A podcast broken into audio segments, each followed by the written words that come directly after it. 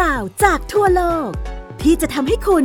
เปิดมุมมองทางความคิด และเข้าใจในสิ่งที่เป็น เล่ารอบโลก โดยปิติสีแสงนาม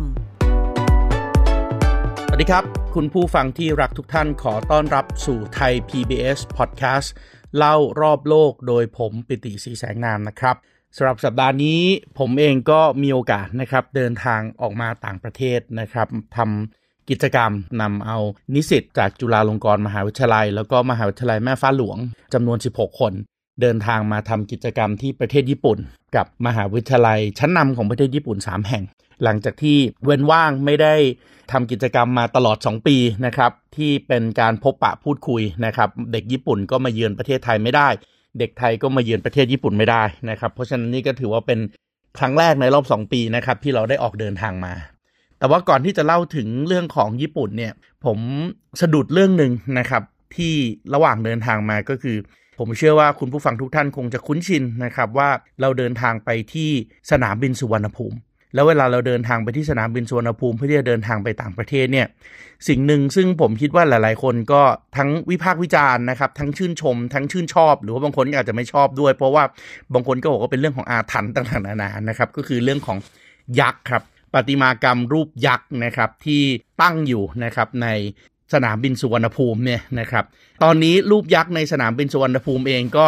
มีความพิเศษเพิ่มขึ้นทั้ง 12 ตนนะครับ ก็คือยักษ์ทั้ง 12 ตนเนี่ย ตอนนี้ใส่หน้ากากป้องกันโควิด -19 นะครับ โดยหน้ากากเนี่ยเวลาเราขึ้นชื่อว่ายักษ์เองก็คงจะไม่ได้มีอยู่แค่เสียนเดียวหรือว่าหัวเดียวถูกต้องไหมครับ อย่างทศกัณฐ์เนี่ยเราบอกว่าโอ้โหมี 10 หน้าก็ต้องใส่หน้ากาก 10 ชิ้นนะครับ ตอนนี้เองก็ ทางกระทรวงสาธารณาสุขเองนะครับ ก็นำเอาหน้ากากไปปิดหน้าของยักษ์ไว้นะครับ เพื่อเป็นคล้ายๆกิมมิกครับว่าในช่วงโควิด -19 ให้ทุกคนใส่หน้ากากนะครับ โดยเฉพาะในพื้นที่ที่คนพลุกพล่านอย่างเช่นในอาคารสนามบิน หลายๆ ท่านคงจะจำได้นะครับ ว่ายักษ์เนี่ยเมื่อก่อนนี้ไม่ได้ตั้งอยู่ในโถงผู้โดยสาร ขาออกนะครับตรงบริเวณเคาน์เตอร์ที่จะเช็คอินเพื่อที่จะออกบัตรเดินทางนะครับแต่ว่าสมัยก่อนเนี่ยไม่ได้ตั้งอยู่บนชั้น 4 แบบทุกวันนี้ แต่ว่าตั้งอยู่ในชั้น2นะครับชั้น 2 ก็คือชั้นที่เป็นขาเข้า เมื่อเครื่องบินจอดนะครับนักท่องเที่ยวต่างชาติและคนไทยที่กลับมาที่ประเทศไทยเนี่ยก็จะเดินออกจากเครื่องบินถูกต้องไหมครับพอเดินออกจากเครื่องบินปุ๊บก็จะเดินตามทางมาเรื่อยๆ ก่อนที่จะเข้าสู่กระบวนการตรวจคนเข้าเมือง ตรงก่อนที่จะมีการตรวจคนเข้าเมืองเนี่ยนะครับ ตามมุมต่างๆ ตามประตูต่างๆ ที่เดินเข้ามา ก็จะมีการปั้นรูปยักษ์ทั้ง 12 ตนเอาไว้นะครับ ในบริเวณตรงนั้นด้วยนะครับ แต่ว่าตอนหลังเนี่ยก็มีเรื่องของความไม่เหมาะสมหลายๆอย่าง หลายๆ คนบอกว่าโอ้โห เราเอายักษ์มาตั้งอยู่ในสนามบินนะครับ แล้วก็ถูกเบียดบังไปด้วยร้านค้าใช่ไหมครับ โดยเฉพาะร้านค้าปลอดภาษีที่เขาก็สร้าง บูธขายของต่างๆนะครับ ยักษ์ก็เลยถูกบดบังทัศนียภาพ และในขณะเดียวกันนะครับ เมื่อผู้โดยสารหรือว่านักเดินทางเดินทางเข้ามาในประเทศเนี่ย ส่วนใหญ่ทุกคนก็จะวิ่งนะครับออกไปเร่งออกไปเพื่อที่จะเข้าสู่กระบวนการตรวจคนเข้าเมืองนะครับ เพราะฉะนั้นก็เลยไม่ได้มีใครสนใจดูเรื่องของความสวยงามวิจิตรบรรจงของรูปปั้นยักษ์ทั้ง 12 ตนนะครับ เพราะฉะนั้น ทางการท่าอากาศยานนะครับเจ้าของสนามบินสุวรรณภูมิเองก็เลยคิดว่าเอ๊ะเราย้ายประติมากรรมรูปยักษ์ตรงนี้นะครับขึ้นไปไว้ที่ชั้น 4 แทนดีกว่านะครับเพราะฉะนั้นรูปยักษ์ตรงนี้ที่เคยอยู่ที่ชั้น 2 มาอย่างต่อเนื่องยาวนานนะครับตั้งแต่เปิดสนามบินพอถึงปี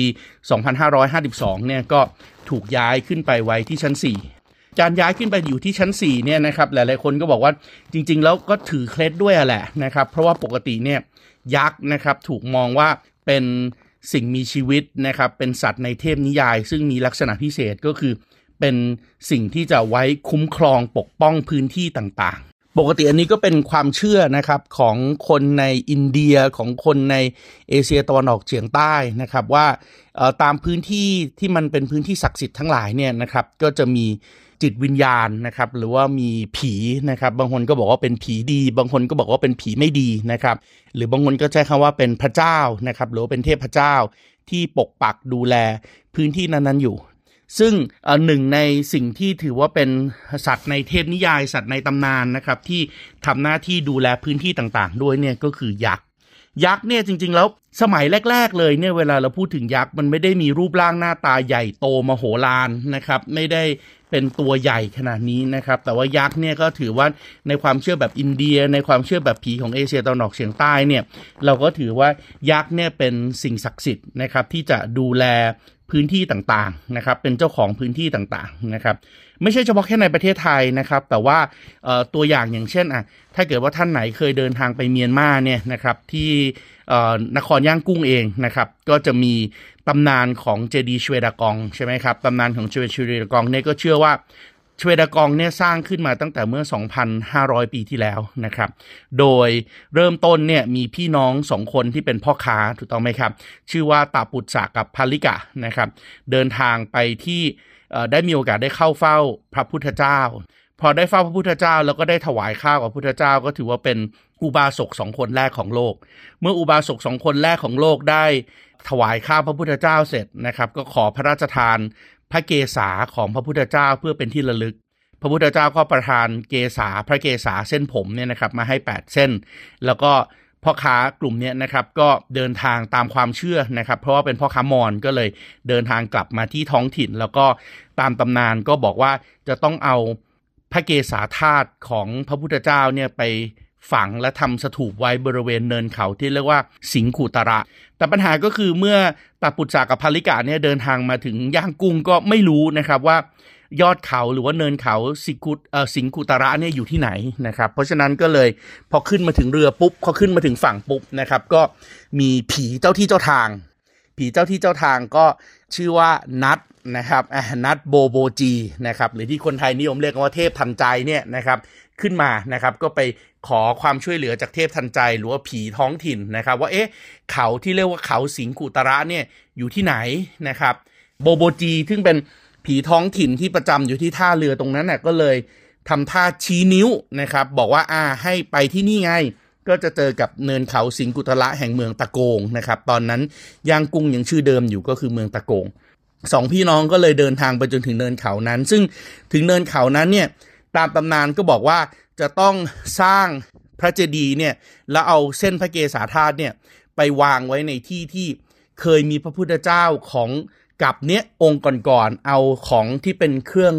ใช้ของพระพุทธเจ้าองค์ก่อนๆวางไว้นะครับ ก็ไม่รู้อีกว่าอยู่ตรงไหนนะครับ ก็เลยขอให้นัด ซึ่งนัดตัวนี้เป็นยักษ์แล้วก็เฝ้าเนินเขาสิงคุตระอยู่ เพราะฉะนั้นบนเจดีย์เทรากองเนี่ยก็เลยยังมีรูปปั้นของนัดยักษ์อยู่อีกหนึ่งตนนะครับนัดยักษ์ตนนี้เนี่ยบางคนก็เรียกว่าแม่ยักษ์นะครับเพราะว่าเป็นนัดยักษ์ผู้หญิงที่เฝ้าพื้นที่ที่เป็นเนินเขาที่ตั้งเจดีย์ของมหาธาตุพระเจดีย์ชเวดากองอยู่จนถึงทุกวันนี้นะครับ ก็มีคนไปเคารพสักการะบูชาอยู่เต็มไปหมด อย่างเงี้ยครับเป็นตัวอย่างที่ทำให้เราเห็นว่า ความเชื่อนี้มีมาตั้งแต่นานโบราณกาลแล้วนะครับในเรื่องของการมีผีที่จะเป็นผีดีหรือจะเป็นผีไม่ดีนะครับในการที่จะดูแลพื้นที่อยู่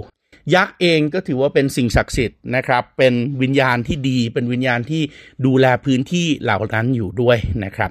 ความเชื่อเรื่องยักษ์ที่ค่อยมาถูกแปลเปลี่ยนว่าโอ้ยจะต้องมียักษ์มีเขี้ยวมีงวงมีงานะครับ ตัวใหญ่โตมโหฬารเนี่ยจริงๆ อันนี้เป็นความเชื่อในยุคหลังนะครับ แม้แต่ในจักรวาลอินเดียเองนะครับที่เราเคยเล่ากันไปในตอนที่เราเล่าเรื่องมหากาบรามายณะเนี่ยเราก็รู้นะครับว่า ในรามายณะเนี่ยราวนาหรือว่าที่คนไทยเรียกว่าทศกัณฐ์เนี่ยจริง ๆ ก็ไม่ใช่ยักษ์นะครับ ต้นฉบับเนี่ยเขาเป็นแค่รากสดนะครับ รากสดก็คือเป็นคล้ายๆ วิญญาณนะครับ ที่คือเขาก็ดูถูกราวนาด้วยนะว่าเป็นคล้ายๆแบบแค่เป็นวิญญาณนะครับพเนจรไม่ได้มีอิทธิฤทธิ์ถึงขนาดที่จะเป็นเทพที่ดูแลพื้นที่เหมือนยักษ์หรอกแต่ว่าแน่นอนด้วยคอนเซปที่บอกว่าเป็นยักษ์นะครับ เป็นสิ่งที่ดูแลพื้นที่เนี่ยบางคนก็เลยบอกว่าโอ้เราปั้นรูปยักษ์ไว้ในสนามบิน ที่ที่เราจะต้องต้อนรับนักท่องเที่ยวจากทั่วโลก แต่เรากลับเอาสิ่งศักดิ์สิทธิ์ ยักษ์ตั้ง 12 ตน ซึ่งเป็นยักษ์ที่ ถ้าดูตามตำนานของรามเกียรติ์เนี่ยก็ถือว่าเป็นยักษ์ชั้นผู้ใหญ่ด้วยถูกต้องไหมครับ เพราะว่าแต่ละตนที่เอามาสร้างทั้ง 12 ตนเนี่ยถือว่าเป็นยักษ์แบบระดับท็อปของเรื่องรามเกียรติ์ทั้ง 12 ตนเลยนะครับ อยู่ดีๆ จะให้เอามาเอามาอยู่ในสนามบิน แล้วไล่วิญญาณร้ายออกไป ไล่ความชั่วร้ายออกไป อย่างนี้ไม่เท่ากับเราไล่นักท่องเที่ยวไล่คนที่เดินทางเข้ามาประเทศไทยเหรอเพราะฉะนั้นการนำเอา ปฏิมากรรมยักษ์ทั้ง 12 ตนนะครับ ไปตั้งอยู่ที่ขาเข้านะครับ ที่นักท่องเที่ยวเข้ามา นักเดินทางเข้ามาอยู่ที่ชั้น 2 ที่โดนห้าง duty free บ้างนะครับ แล้วยังทุกคนก็รีบๆ เร่งๆ ไม่มีเวลาได้ชื่นชมความสวยงาม ประกอบกับคอนเซปต์เรื่องยักษ์ที่เป็นการเฝ้าที่ แล้วก็ขับไล่สิ่งชั่วร้ายเนี่ยก็กลายเป็นเรื่องที่มันไม่ถูกต้องอีก ก็เลยมีการย้ายประติมากรรมรูปยักษ์ ปัจจุบันนี้รูปยักษ์จากที่เคยอยู่ที่ ผู้โดยสารขาเข้านะครับโถงผู้โดยสารขาเข้าชั้น 2 ก็เลยถูกย้ายมาที่โถงผู้โดยสารขาออกชั้น 4 ซึ่งแน่นอนโถงผู้โดยสารขาออกอย่างแรกสุดจะไม่โดนดิวตี้ฟรีบังแน่นอนนะครับเพราะว่าอยู่ในโถงขาออกเลยนะครับไม่มีใครบังแน่นอน อย่างที่ 2 ก็คือผู้โดยสาร เข้าคิวต่อคิวนะครับในการที่จะออกบัตรโดยสาร ซึ่งทุกวันนี้เวลาออกบัตรโดยสารนี่โอ้โห ผมแนะนำนะครับ ว่าคุณผู้ฟังท่านไหนกำลังจะเดินทางออกต่างประเทศเนี่ย ผมแนะนำให้ไปเผื่อเวลาการเดินทางเนิ่นๆนะครับ เพราะว่าคิวยาวมากนะครับ โดยเฉพาะสายการบินไทยเนี่ยโอ้โห คิวยาวหมดเลยนะครับ ถึงแม้ว่าจะมีเจ้าหน้าที่ประจำอยู่ทั้งเคาน์เตอร์เนี่ยเต็มตลอดเต็มอัตราศึกนะครับแล้วก็มีเคาน์เตอร์ที่เปิดครบทุกเคาน์เตอร์เลยแต่ว่า ผู้โดยสารเยอะจริงๆนะครับเพราะฉะนั้นก็อาจจะต้องเผื่อเวลาที่จะต้องอยู่ในคิวเนี่ยผมคิดว่า 40 นาทีมีแน่ๆนะครับ เพราะฉะนั้นต้องเผื่อเวลาเดินทาง เพราะนั้นรออยู่ในคิว 40 นาทีเนี่ยก็จะมองไปรอบๆ เมื่อมองไปรอบๆ ก็รับรองว่าจะได้เห็นประติมากรรมยักษ์นี้อย่างครบถ้วนสมบูรณ์แน่นอน แต่ในความเป็นจริงแล้วอย่างที่ผมเรียนไปตอนต้นนะครับว่า ยักษ์เองไม่ได้มีหน้าที่ในการที่จะขับไล่สิ่งชั่วร้ายนะครับ อย่างเช่นในกรณีของยักษ์เนี่ย ต้นทางของยักษ์ทั้ง 12 ตนเนี่ยหลาย ๆ ท่านก็คงจะรู้แหละนะครับว่ายักษ์ทั้ง 12 ตนที่มาสร้างเป็นประติมากรรมอยู่ในสนามบินสุวรรณภูมิเนี่ยจริง ๆ ก็มีต้นแบบมาจากวัดพระแก้วถูกต้องไหมครับ วัดพระแก้วในเกาะรัตนโกสินทร์นะครับ วัดพระแก้วเองเนี่ยก็ถือว่าเป็นวัดที่มีความสวยงามมาก ตอนนี้ทุกคนก็ไปดูรูปสลักหิน ชาวต่างชาติที่ขุดค้นพบเพิ่มเติมอีกด้วยนะครับ แล้วก็อย่าลืมไปดูยักษ์ ยักษ์ที่อยู่ที่วัดพระแก้วเนี่ยจริง ๆ ไม่ได้เป็นยักษ์ที่ไว้ป้องกันสิ่งชั่วร้ายนะครับ หลายๆคนบอกว่าเออยักษ์ที่อยู่ที่วัดพระแก้วป้องกันสิ่งชั่วร้ายไงไม่ให้กลับเข้ามาในวัด เพราะนั้นก็เลยเอายักษ์เนี่ยไปเฝ้าประตูไว้ สิ่งชั่วร้ายจะได้ไม่กลับเข้ามาในวัด จริง ๆ ไม่ใช่นะครับ เพราะในความเป็นจริงแล้วสิ่งที่ถูกสร้างและเป็นสิ่งศักดิ์สิทธิ์ เพื่อที่จะป้องกันวิญญาณชั่วร้ายวิ่งเข้ามาสู่ในเมือง ก็คือองค์พระแก้วมรกตนั่นต่างหากถ้าเราไปดูแผนที่การสร้างเมือง ของบรรพชนชาวไทยของเรานะครับ เวลาเราสร้างเมืองเราไม่ได้สร้างแบบโมโมซัวๆนะครับ เรามีการสร้างและมีการวางผังเมืองที่ดีมาก ๆ ผังเมืองของกรุงรัตนโกสินทร์หรือว่าเกาะรัตนโกสินทร์เนี่ยถือว่าเป็นผังเมืองที่มีแม่น้ำเจ้าพยานะครับกั้นเป็นกำแพงเมืองโดยธรรมชาติทางด้านตะวันตก ในขณะที่ทางด้านตะวันออกเองเนี่ยเรามีการขุดคลองรอบเมืองขึ้นมา คลองรอบเมืองเนี่ยก็ ทางด้านบนสุดนะครับก็จะอยู่แถวแถวบางลำพูนะครับในขณะที่ทางด้านล่างสุด ก็จะอยู่ทางด้านที่ปัจจุบันนี้เรียกว่า 4 พยา ตรงนี้เนี่ยนะครับก็ถือว่าเป็นจุดทางด้านใต้สุดนะครับของคลองรอบกรุง สมัยก่อนนะครับทางด้านตะวันตกเนี่ยที่มีแม่น้ำเป็นแม่น้ำเจ้าพยากั้นอยู่เนี่ย เราก็จะไม่ได้มีการสร้างป้อมไว้จำนวนมาก แต่ว่าทางด้านตะวันตกที่อยู่กับคลองรอบกรุงเนี่ย เราจะสร้างกำแพงเมือง แล้วก็สร้างป้อมไว้รอบเลย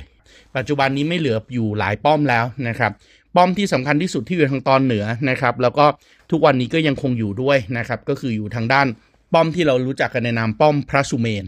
ป้อมพระสุเมนนี่อยู่ปากคลองบางลำพูที่ต่อกับแม่น้ำเจ้าพระยาถูกต้องไหมครับ ปัจจุบันนี้ก็เป็นสวนสาธารณะนะครับ แล้วก็อยู่ใกล้ๆกับบ้านพระอาทิตย์ อยู่ใกล้ๆกับวัดสังเวชตรงนี้เรียกว่าป้อมพระสุเมนจากป้อมพระสุเมนนะครับมองตามคลองลงมาเรื่อยๆนะครับถ้าเกิดมองรอบเรานึกภาพว่าตรงป้อมพระสุเมนเนี่ยคือเลข 12 นาฬิกาวนตาม คลองที่เป็นคลองรอบกรุงมาเรื่อยๆนะครับก็จะมีป้อมเรียงรายกันไปเลยครับ จากป้อมพระสุเมนก็เป็นยุคุณทรมหาปราบนะครับแล้วก็ป้อมมหาการป้อมยุคุณทรนี่ปัจจุบันนี้ไม่มีป้อมแล้วนะครับ จริงๆตำแหน่งที่ตั้งก็จะอยู่หน้าวัดบวร แล้วก็ปัจจุบันนี้เราจะเห็นแต่เฉพาะกำแพงแล้วก็ประตูเมือง ถัดมาก็จะเป็นป้อมมหาปราบนะครับ ป้อมมหาปราบก็จะอยู่ตรงระหว่างสะพานเฉลิมวันชาติกับสี่แยกผ่านฟ้าลีลาด พอเลยมาปุ๊บก็จะเจอถนนราชดำเนินตัดใช่ไหมครับ แล้วก็จะมีป้อมที่ 4 ป้อมที่4นี่ก็คือป้อมมหาการ และป้อมมหาการพอเราตรงต่อไปเรื่อยๆ ตามแนวกำแพงที่เป็นกำแพงเมืองตามคลองรอบกรุงเนี่ยก็จะมาเจอป้อมที่ชื่อว่าป้อมหมู่ทะลวง ป้อมหมู่ทะลวงนี่แหละครับ ตรงเนี้ยเป็นจุดที่มีความสำคัญครับ เพราะระหว่างป้อมหมู่ทะลวง กับป้อมมหาการ เราจะเห็นถนนสายสำคัญถนนหนึ่ง ซึ่งก็ถือว่าเป็นหนึ่งในถนนสายแรก ๆ ของประเทศไทยด้วย ถนนนี้ชื่อถนนบำรุงเมือง จากถนนบำรุงเมืองที่อยู่ตรงแถวๆที่มีร้านผัดไทยนะครับหลายๆ คนอาจจะเคยได้ยินชื่อผัดไทยที่เรียกว่าผัดไทยประตูผี เพราะตำแหน่งตรงนี้แหละครับคือประตูผี สมัยก่อนเนี่ยเวลาเราสร้างกรุงรัตนโกสินทร์เสร็จใช่ไหมครับเรามีการฝังเสาหลักเมืองเสร็จก็ถือว่าพื้นที่ที่อยู่ในรอบเกาะรัตนโกสินทร์เนี่ยเป็นพื้นที่ศักดิ์สิทธิ์ดังนั้นเมื่อพื้นที่ตรงนี้เป็นพื้นที่ศักดิ์สิทธิ์ สิ่งที่จะเกิดขึ้นก็คือ ถ้ามีคนตายอยู่ในเกาะเมือง หรือว่าอยู่ในกรุงรัตนโกสินทร์ก็จะต้องเอาศพออกนอกกำแพงเมือง เวลาเอาศพออกนอกกำแพงเมือง เนื่องจากแต่ละประตูแต่ละประตูแต่ละป้อมแต่ละป้อมเนี่ยก็จะมีจิตวิญญาณ ก็จะมีความศักดิ์สิทธิ์ของเมืองอยู่ถูกต้องไหมครับ ดังนั้นเอาศพออกไปวิญญาณของคนตายอาจจะไม่ได้ออกไปนอกเมืองด้วย แล้ววิญญาณก็จะตกค้างอยู่ในเมือง ดังนั้นก็เลยต้องมีการเจาะช่องช่องหนึ่งเอาไว้ในประตู เพื่อที่จะให้เอาศพและวิญญาณออกนอกเมืองไปได้ศพและวิญญาณเหล่านั้นก็จะถูกออกนอกเมืองทางเมืองทางด้านของประตู แล้วเขาก็จะนิยมเรียกกันว่าประตูผี ประตูผีนี่แหละครับ ปัญหาก็คืออะในทางโลจิกคุณนึกออกไหมถ้ามันเป็นประตูที่สามารถที่จะเอาวิญญาณออกไปได้ เมื่อพร้อมๆ กับคนตายที่เอาออกไปคำถามคือแล้วจะกั้นให้วิญญาณลายกลับเข้ามาในเมืองได้ไหมล่ะ มันแตกต่างจากป้อมอื่นๆใช่ไหมครับเพราะว่าป้อมอื่นๆเนี่ย มีสิ่งศักดิ์สิทธิ์คุ้มครองอยู่แล้ว วิญญาณลายเข้ามาไม่ได้ แต่ประตูผีถ้าคุณเปิดให้วิญญาณร้ายออกไปได้ กับคนตายออกไปได้ แล้ววิญญาณจะไหลกลับเข้ามาในเมืองใหม่ได้ยังไงล่ะคำตอบก็คือ เราก็ต้องเอาสิ่งศักดิ์สิทธิ์ประจำเมืองที่ถือเป็นสิ่งศักดิ์สิทธิ์ที่สุด ตอนที่เราคุยกันเรื่องกรุงรัตนโกสินทร์ใช่ไหมครับชื่อกรุงรัตนโกสินทร์หมายถึง เมืองที่มีพระแก้วมรกตที่สร้างโดยพระอินทร์เป็นประธาน เพราะฉะนั้นจากตรงถนนบำรุงเมืองที่อยู่ตรงที่ที่เราเรียกประตูผีเนี่ยลากจากตรงเนี้ย ไปทางตะวันตก พอดีเลยนะครับ จากถนนบำรุงเมืองจะวิ่งไล่เข้าไปทางด้านตะวันตก จากตะวันออกไปตะวันตกจะผ่านอะไรบ้างครับ จากตรงที่เราเรียกว่าประตูผี เราจะผ่านพื้นที่ที่เรียกว่าเสาชิงช้า โบสถ์พราหมณ์ แล้วก็ศาลาว่าการกทม ซึ่งในอดีตเป็นตลาดขนาดใหญ่นะครับ เพราะว่าอยู่ใกล้ๆประตูเมือง เป็นจุดศูนย์กลางของชุมชนของชาวบ้านร้านตลาด และถ้าเกิดเราลากตามถนนบำรุงเมืองต่อไปเรื่อยๆ ถนนบำรุงเมืองเส้นนี้จะไปเจอสนามหลวง และถ้าตัดสนามหลวงไป ท่านจะเจอกับกำแพงของวัดพระแก้ว และถ้าเกิดข้ามกำแพงของวัดพระแก้วลากเป็นเส้นตรงเข้าไป ท่านจะเจอกับอุโบสถของวัดพระแก้ว ซึ่งมีพระแก้วมรกตเป็นประธาน และพระแก้วมรกตจะหันหน้าไปทางทิศตะวันออกครับ เพราะนั้นถ้าพระแก้วมรกตอยู่วัดพระแก้วอยู่ทางทิศตะวันตก พระแก้วหันหน้าไปทางทิศตะวันออก พระแก้วมรกตก็จะหันหน้าตรงกับประตูผีครับ เพื่อที่จะบอกว่า โอ้ ประตูแห่งนี้ถ้ามีศพมีคนตายเกิดขึ้นอยู่ในเมือง ที่เป็นเกาะรัตนโกสินทร์เอาศพออกไปเอาวิญญาณออกไปออกไปได้ทางพื้นที่ที่เรียกว่าประตูผี พอไปปุ๊บเอาไปปรงศพที่ไหนล่ะก็แน่นอนครับ เอาไปปรงศพที่เลยประตูผีถนนบำรุงเมืองออกไปก็เจอเจอวัดสะเกด ถูกต้องไหมครับ เพราะนั้นศพก็จะถูกเอาไปปรงเอาไปเผาเอาไปประกอบพิธีกรรมที่วัดสะเกดนอกกำแพงเมือง วิญญาณร้ายกลับเข้ามาไม่ได้ เพราะถ้าเกิดจะกลับเข้ามาทางประตูผี ก็จะเจอพระแก้วมรกตซึ่งหันหน้าคอยสะกดวิญญาณร้ายเอาไว้ ลักษณะแบบนี้ครับก็เลยทำให้เราเลยมีคำพูดอยู่ตลอดเวลาถูกต้องไหมครับในอดีต ที่เราอาจจะเคยได้ยินคำว่า อีแรงวัดสะเกตอีเปรตวัดสุทัศน์ อันนี้ทำไมเขาถึงพูดอย่างนี้นะครับ แรงวัดสะเกตเปรตวัดสุทัศน์หรือว่าแรงวัดสะเกตเปรตเสาชิงช้า ที่เป็นแบบนี้ก็เป็นเพราะว่าในคราวรัตนโกสินทร์นะครับช่วงรัชกาลที่ 2 รัชกาลที่3เนี่ยเกิดอหิวาตกโรคครั้งใหญ่เลยครับแล้วก็ทำให้คนเสียชีวิตเป็นจำนวนมาก ก็ต้องหาบศพคนตายออกไปนอกเมือง มันเยอะซะจนไม่มีเวลาพอที่จะเผาทันนะครับ จนเตาเผาเนี่ยแตกเลยนะครับ เมนเนี่ยแตกเลยนะครับ เพราะฉะนั้นศพเหล่านี้ก็ถูกกองไว้ที่วัดสเกต ดังนั้นวัดสะเกตก็เลยมีอีแรงมากินซากศพที่เน่าเสียไปเรื่อยๆ ก็เลยมีที่มาว่าอีแรงวัดสะเกตในขณะที่เปรตวัสุทัศน์ล่ะคืออะไร หรือว่าเปรตเสาชิงช้าล่ะคืออะไร ก็แน่นอนครับ เวลาเดินเข้าเมืองจากประตูเมืองเข้ามาในเมือง ตรงที่เป็นศาลาว่าการกทมณปัจจุบันหรือที่เรียกลานคนเมืองเนี่ยจริงๆ ในอดีตเป็นตลาดขนาดใหญ่ครับ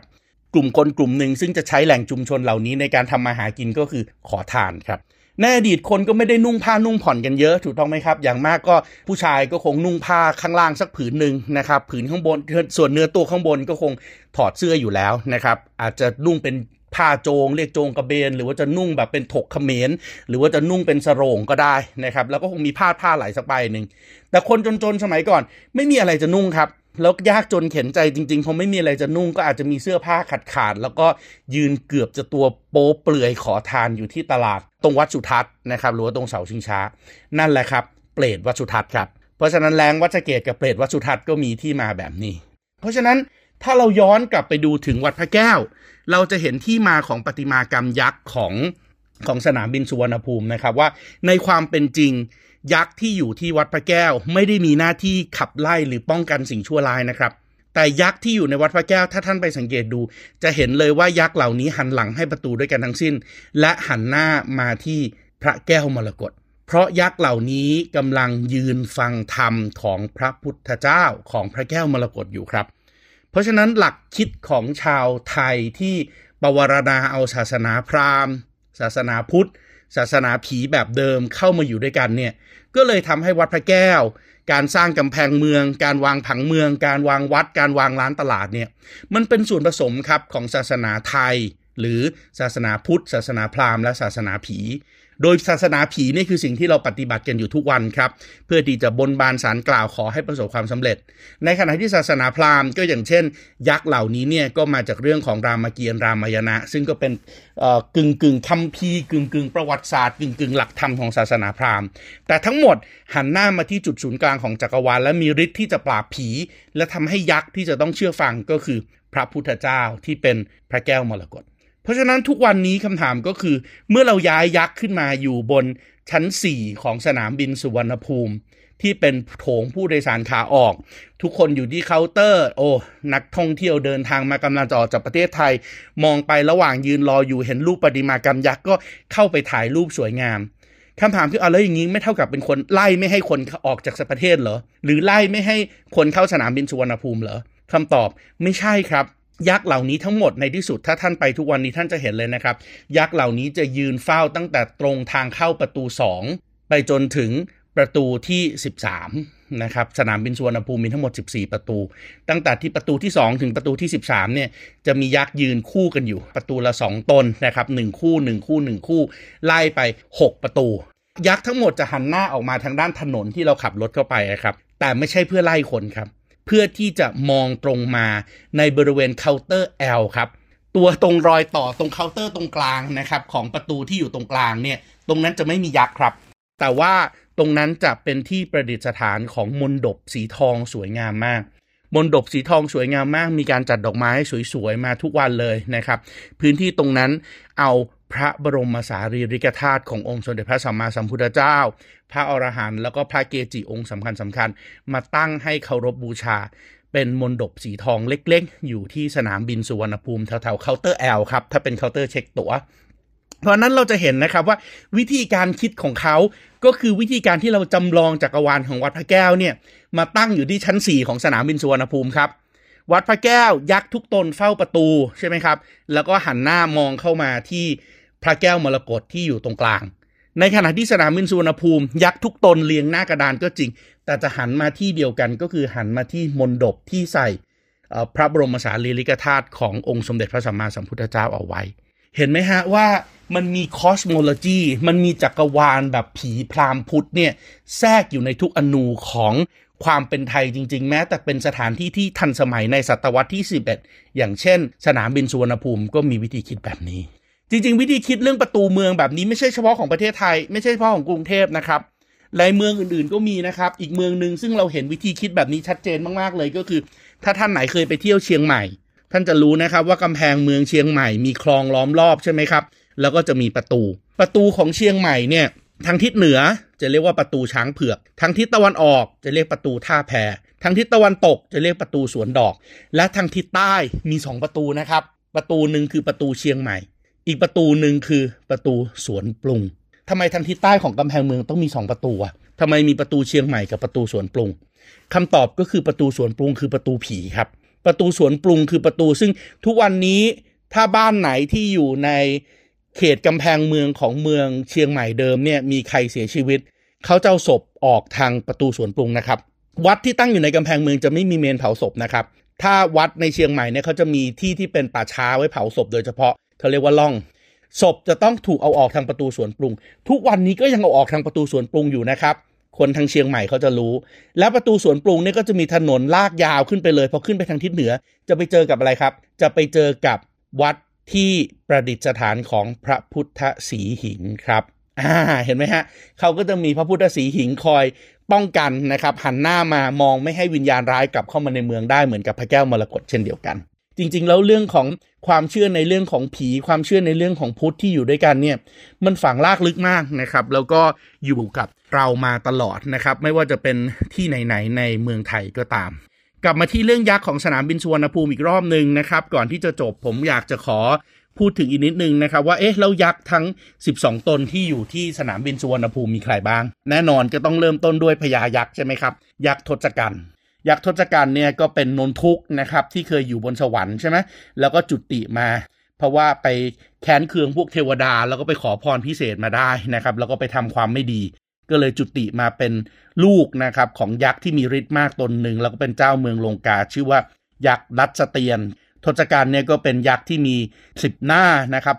20 มือนะครับมีอิทธิฤทธิ์มากนะครับ พอมีอิทธิฤทธิ์มากขนาดนั้น พระนารายณ์ก็เลยต้องอวตารเป็นพระรามลงมาปราบนะครับทศกัณฐ์เองก็เป็นเจ้าเมืองลงกานะครับรองจากทศกัณฐ์ก็ศาสเดชาเองก็ถือว่าเป็นพี่น้องของทศกัณฐ์ด้วยนะครับ เจ้านครปางตาดเป็นยักษ์ที่มีสีขาวนะครับ มีหน้า 1,000 หน้า ถ้ามี 1,000 หน้าก็ต้องมี 2,000 แขนนะครับ ตาเป็นสีแดงดังดวงอาทิตย์นะครับ ได้พรจากพระพรหมให้มีกระบองวิเศษไปดูนะครับ ที่สนามบินสุวรรณภูมิ ยักษ์ตัวไหนสีขาวเนี่ยจะมีกระบอง นอกจากเท้าศาสเดชาแล้วนะครับ ก็ต้องมีเท้าจักรวรรดิก็เป็นเพื่อนของทศกัณฐ์นะครับ อยู่ที่กรุงมาริวัตยักษ์ตนนี้มี 4 พัก 8กรถัดมานะครับก็จะเป็นยักษ์อัจการมารา สังเกตดูนะครับ ถ้าไปดูที่สุวรรณภูมิเนี่ยจะเป็นยักษ์ร่างใหญ่เลยนะครับ สีม่วง อัศการมาราเนี่ยมีหน้าเจ็ดหน้า เพราะฉะนั้นทุกวันนี้ก็ใส่หน้ากากเจ็ดอันนะครับ แล้วก็เป็นเพื่อนของทศกัณฐ์นะครับ ดูแลอยู่ที่กรุงดูรัม ถัดมาก็จะเป็นลูกของทศกัณฐ์นะครับ ชื่อว่าอินทรชิต อินทรชิตเนี่ยชื่อเมื่อก่อนชื่อรณพักลบเก่งมาก ลบเก่งมากซะจนไปชนะพระอินทร์นะครับทศกัณฐ์ก็เลยตั้งชื่อด้วยความภาคภูมิใจว่างั้นต่อไปนี้เปลี่ยนจากชื่อรณพักเป็นชื่ออินทรชิต อีกสองยักษ์นะครับซึ่งมีลักษณะเด่นมาก ๆ เลยนะครับแล้วก็ยืนอยู่คู่กันด้วยนะครับอันนี้นี่ถือว่าเป็นยักษ์ชุดแรกเลยนะครับ ถ้าเดินเข้ามาเห็นตั้งแต่ประตู2เนี่ยก็คือยักษ์ชื่อว่าทศคีรีทรกับทศคีรีวันครับทศคีรีทรกับทศคีรีวันนี่ถือว่าเป็นยักษ์ฝาแฝดนะครับลักษณะเด่นของเขาคือตัวเป็นยักษ์แต่ว่ามีงวงครับมีงวงแบบช้าง เพราะว่าทศคีรีทรกับทศคีรีวันนี่เป็นลูกของทศกัณฐ์กับแม่ที่เป็นนางคชสารหรือว่าเป็นช้างนะครับ ก็เลยถือว่าเป็นยักษ์ที่มีลักษณะพิเศษมากๆนะครับเป็นยักษ์แต่ว่ามีงวงเป็นช้างนะครับแล้วก็เป็นลูกของทศกัณฐ์แต่ว่าทศกัณฐ์ก็อายนะครับที่มีเมียเป็นช้างก็เลยเอาทศคีรีทรกับทศคีรีวันเนี่ยไปให้เป็นบุตรบุญธรรมของยักษ์ที่เมื่อกี้ผมบอกว่ามีเจ็ดหน้าสีม่วงนะครับก็คือยักษ์อัจการมารานะครับอัจการมาราก็เป็นพ่อบุญธรรมทั้งสองคนนี้มีฤทธิ์มากก็จริงนะครับแต่ว่าคนที่ปราบทั้งทศคีรีทรกับทศคีรีวันได้ก็คือพลักษ ตอนต่อมานะครับก็คือมังกรกันเป็นลูกของพญาขอนกับนางรัชดาศูนย์นะครับ เป็นเจ้าของนครโรมคัน ยักษ์มังกรกันเนี่ยก็โอ้โหมีความสำคัญมากนะครับ เพราะต้องอย่าลืมนะครับว่า